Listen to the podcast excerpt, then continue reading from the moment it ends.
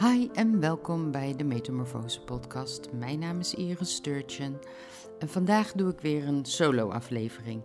Ik had een paar gasten te boek staan voor, om te interviewen voor deze podcast. En door alle vakantieperikelen en andere omstandigheden is dat wat uitgesteld.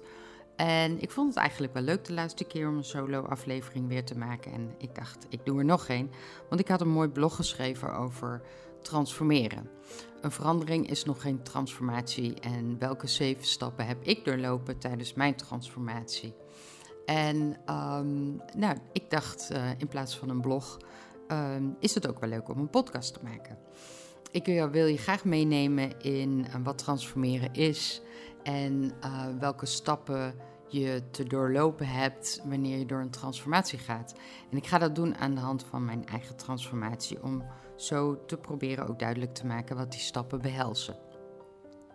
Nou, het blog heet Een verandering is nog geen transformatie. De zeven stappen van een transformatie die leiden tot een blijvende verandering.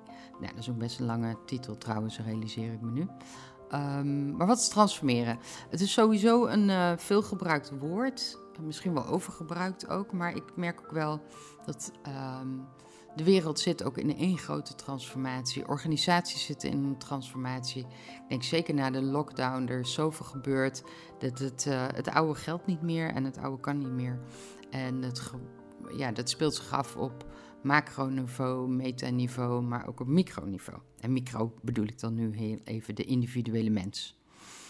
Um, en uh, bij transformaties wordt tegenwoordig uh, vaak het voorbeeld gebruikt van de vlinder. Nou, ik weet het, het is inmiddels ook super afgezaagd. Uh, maar ik gebruik hem ook. Hij staat zelfs als logo vaak bij mijn Metamorfose podcast.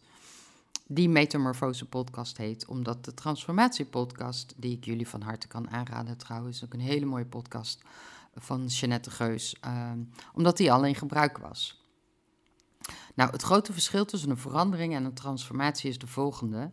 Bij een verandering is de terugval naar het oude uh, groot, groot aanwezig, het oude gedrag of de oude situatie die er was. Um, en uh, ik, ik kan dat uitleggen aan de hand van een voorbeeld in de natuur.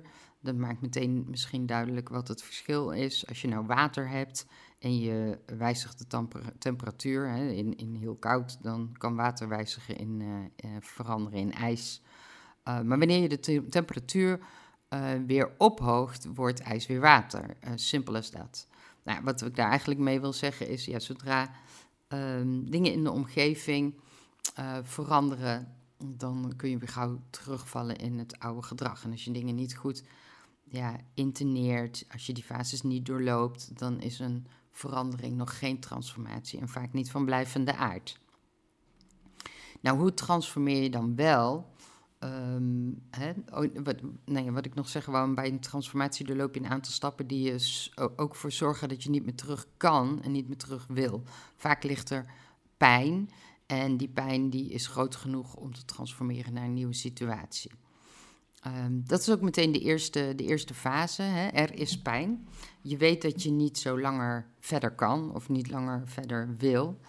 Uh, waarschijnlijk heb je al meerdere signalen gehad die maken dat er bewust, bewustzijn gaat ontstaan. Er is onvrede, het schuurt. En in mijn geval, ik had een burn-out ten gevolge van een aantal live events. En de meeste uh, luisteraars die weten wel uh, in, inmiddels wat er allemaal gebeurd is. Uh, maar luister je nog net? Uh, nou, ik ben vier jaar geleden ben ik gescheiden na een huwelijk van 22 jaar met uh, René, een, een, een, fantastische man, maar die helaas ja, ook ziek was. En ziek was in dit geval een, een, verslaving waar die niet meer vanaf kon komen.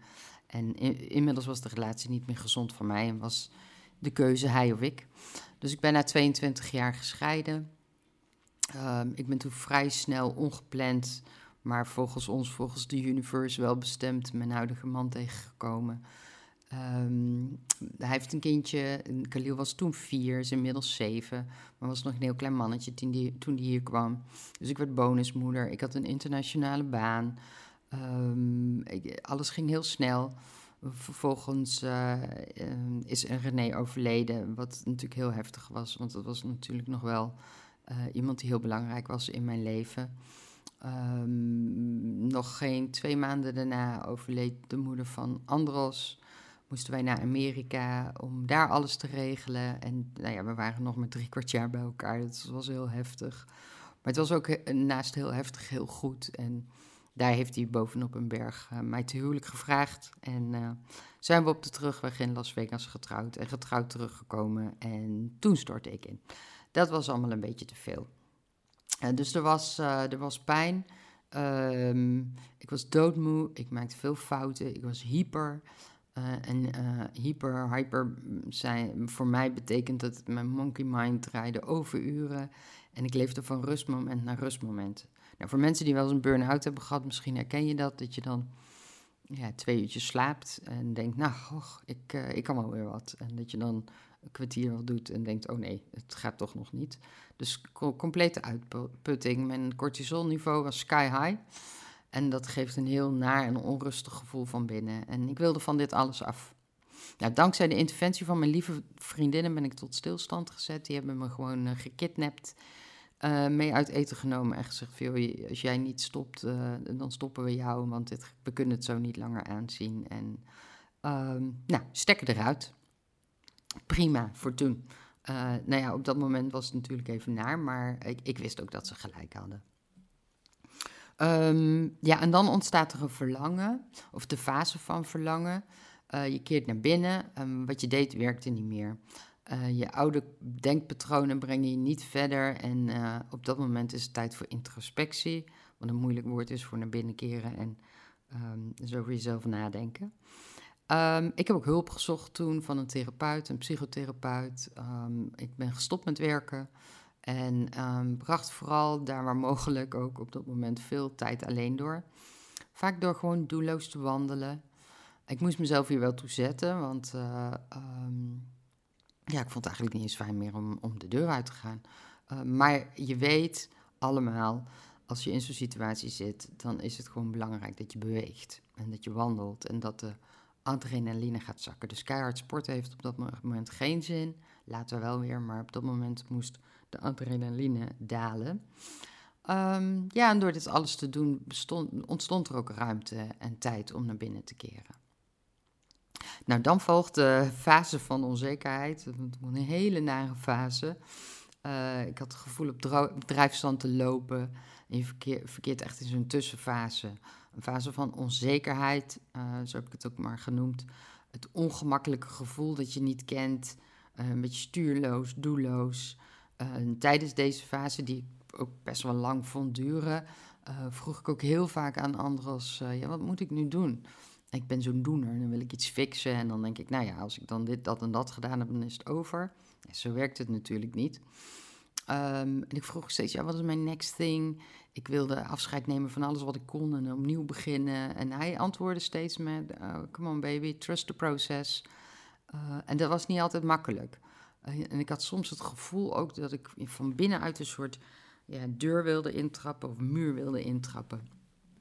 Uh, en er was ook wel wat voor nodig om uit die fase van onzekerheid te komen. En vervolgens kom je in de fase van ruimte maken. Uh, want zodra je in de acceptatie stapt en van loslaten, de fase van loslaten stapt, ontstaat ook die ruimte. En de frustratie verdwijnt. Tijdens die onzekerheidsfase had ik ook veel frustratie. Um, ja, ook denk ik vanuit een soort macht machteloosheid. Um, maar in die fase van ruimte maken vocht ik niet langer uh, tegen de frustratie, maar liet het gevoel echt toe en keerde naar binnen. Je moet soms gewoon ook eens even op een rot gevoel blijven zitten om verder te komen.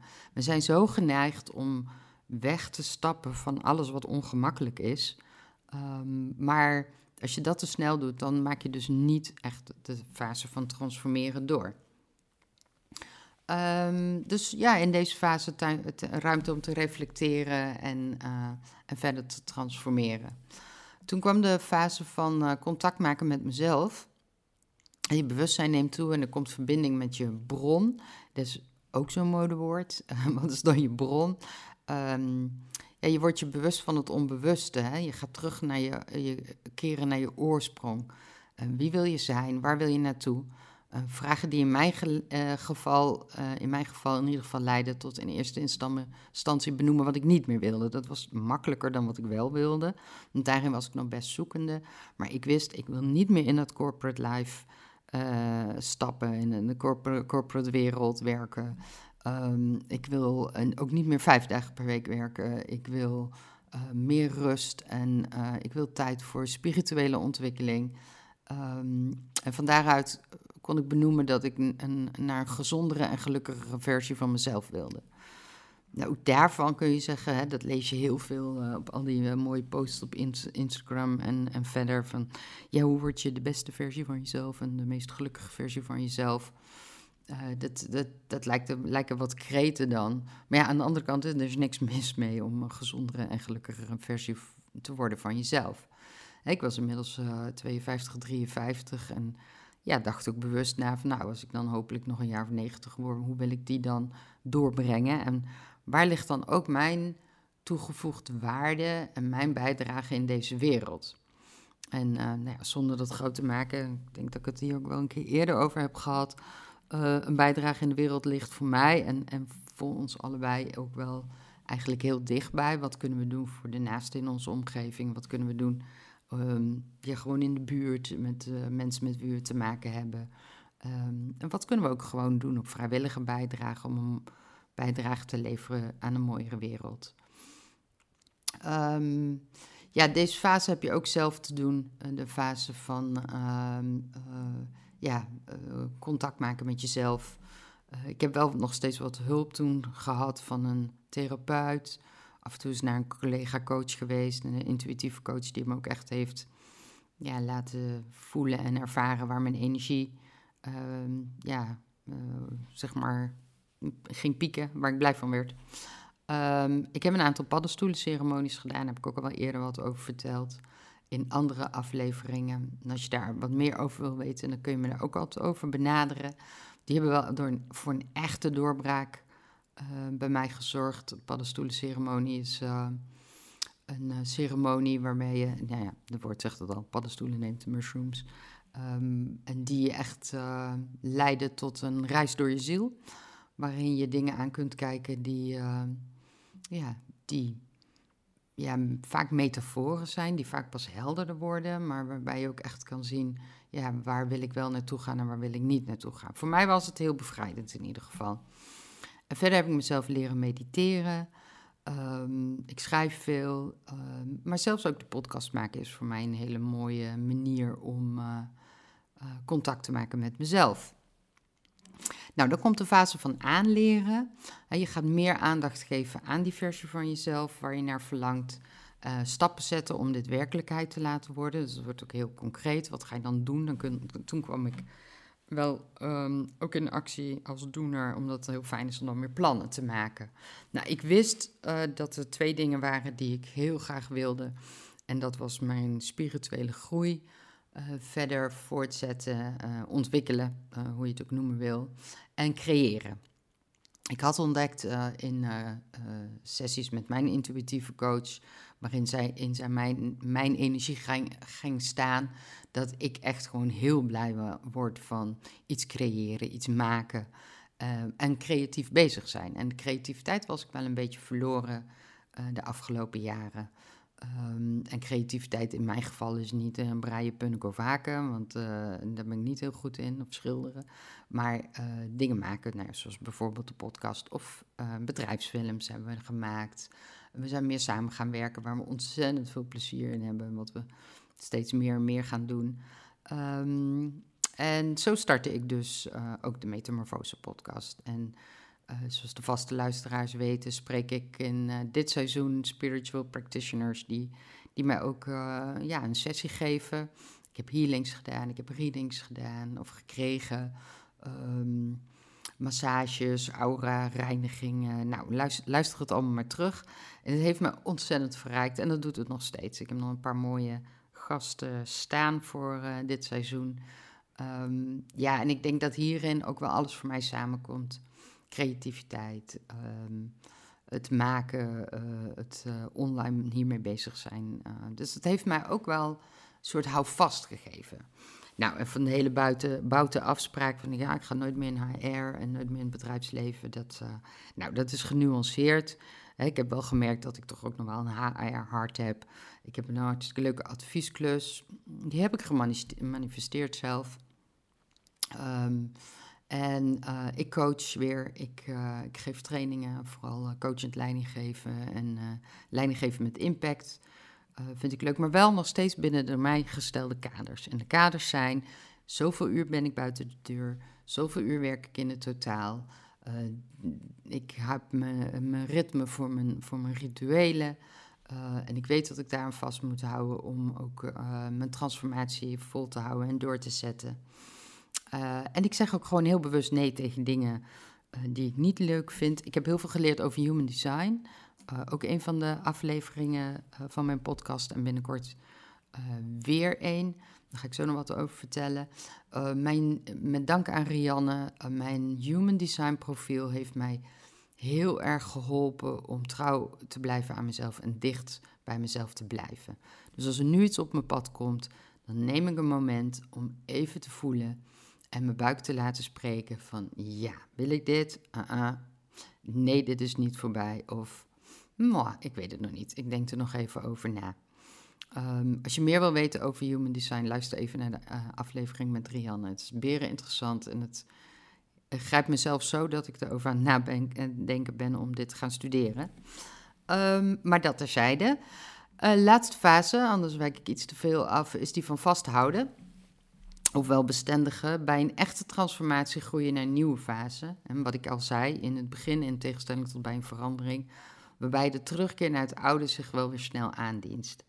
Um, nou, ik had het net al over die rituelen die me helpen, uh, maar ook afspraken die je kunt gewoon maken met de mensen om je heen.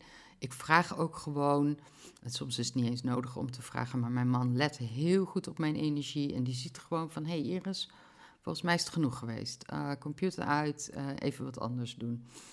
Um, en ik weet ook dat ik een aantal dingen gewoon nodig heb gedurende de dag. En nou ja, een is ook afwisseling. Maar ik weet ook, uh, ja, dan boek ik wel weer eens even een massage. Of uh, ik spreek weer eens een, een collega om weer even af te stemmen. Um, ja, nou ja, wat ik al zei, inmiddels werk ik weer en ben ik hartstikke happy. Uh, ik heb echt het gevoel, en dan moet ik even goed nadenken. Ik denk 2,5 jaar verder nu. Ja, de hele, de hele, nou ja, de hele gebeurtenis is natuurlijk vier, jaar geleden ingezet. Uh, ik denk dat ik 2,5 jaar onderweg ben geweest, bijna drie, om echt mezelf opnieuw uit te vinden en weer goed te voelen, zeker te voelen. Ik ben ook heel lang ja, door die fases en, en door alles wat gebeurde onzeker geweest over ja, wat, ik, wat kan ik nou eigenlijk nog wel? Wat wil ik nog wel? Dat is best wel een lastige fase. En aan de andere kant is het ook super mooi en super interessant. En heb ik ook in deze fase ben ik gelijk opgegaan. Uh, heeft Andros alles bij mij zien ontstaan en heeft mij zien bloeien en ontwikkelen. En uh, herinnert me daar vaak aan. En ben ik inmiddels super blij en gelukkig met, uh, met man en kind. En geniet van het moederschap. En neem daar ook heel bewust heel veel tijd voor. Um, ja, dat, dat waren de, de zeven stappen zoals ik ze heb benoemd. Um, als je online gaat, je vindt allerlei stappenplannen. En ik heb ze ook gezien van 10 stappen en 14 en 20 stappen. Ik heb ze geprobeerd samen te vatten voor zoals ik ze nu gebruik in mijn coaching. Zoals ik uh, ze heb ervaren bij mij. En mocht je hier nou uh, belangstelling voor hebben of je wilde meer over weten, zoek me op. Um, heel eerlijk gezegd, de podcast uh, uh, website metamorfosepodcast.nl staat lekker in de lucht, doet het hartstikke goed. Die van irissturgeon.com, die is under construction, want tijdens die transformatie veranderen dingen ook wel weer. Dus daar waar ik in het begin heel erg heb ingezet op, uh, op coaching en branding, uh, wil ik me nu toch, toch meer iets weer gaan focussen op, uh, op uh, een aantal specialiteiten. Dus die ben ik lekker aan het veranderen. Dus ook altijd weer een heel transformatieproces, kan ik je zeggen. Nou, dat was hem. tot nu toe. hartstikke bedankt voor het luisteren weer. Graag tot de volgende keer. Op de planning staat nog steeds um, onder andere een podcastopname met Bobba en een aantal andere mensen. dus ik hoop dat je gauw weer luistert. Dank je wel en tot de volgende keer.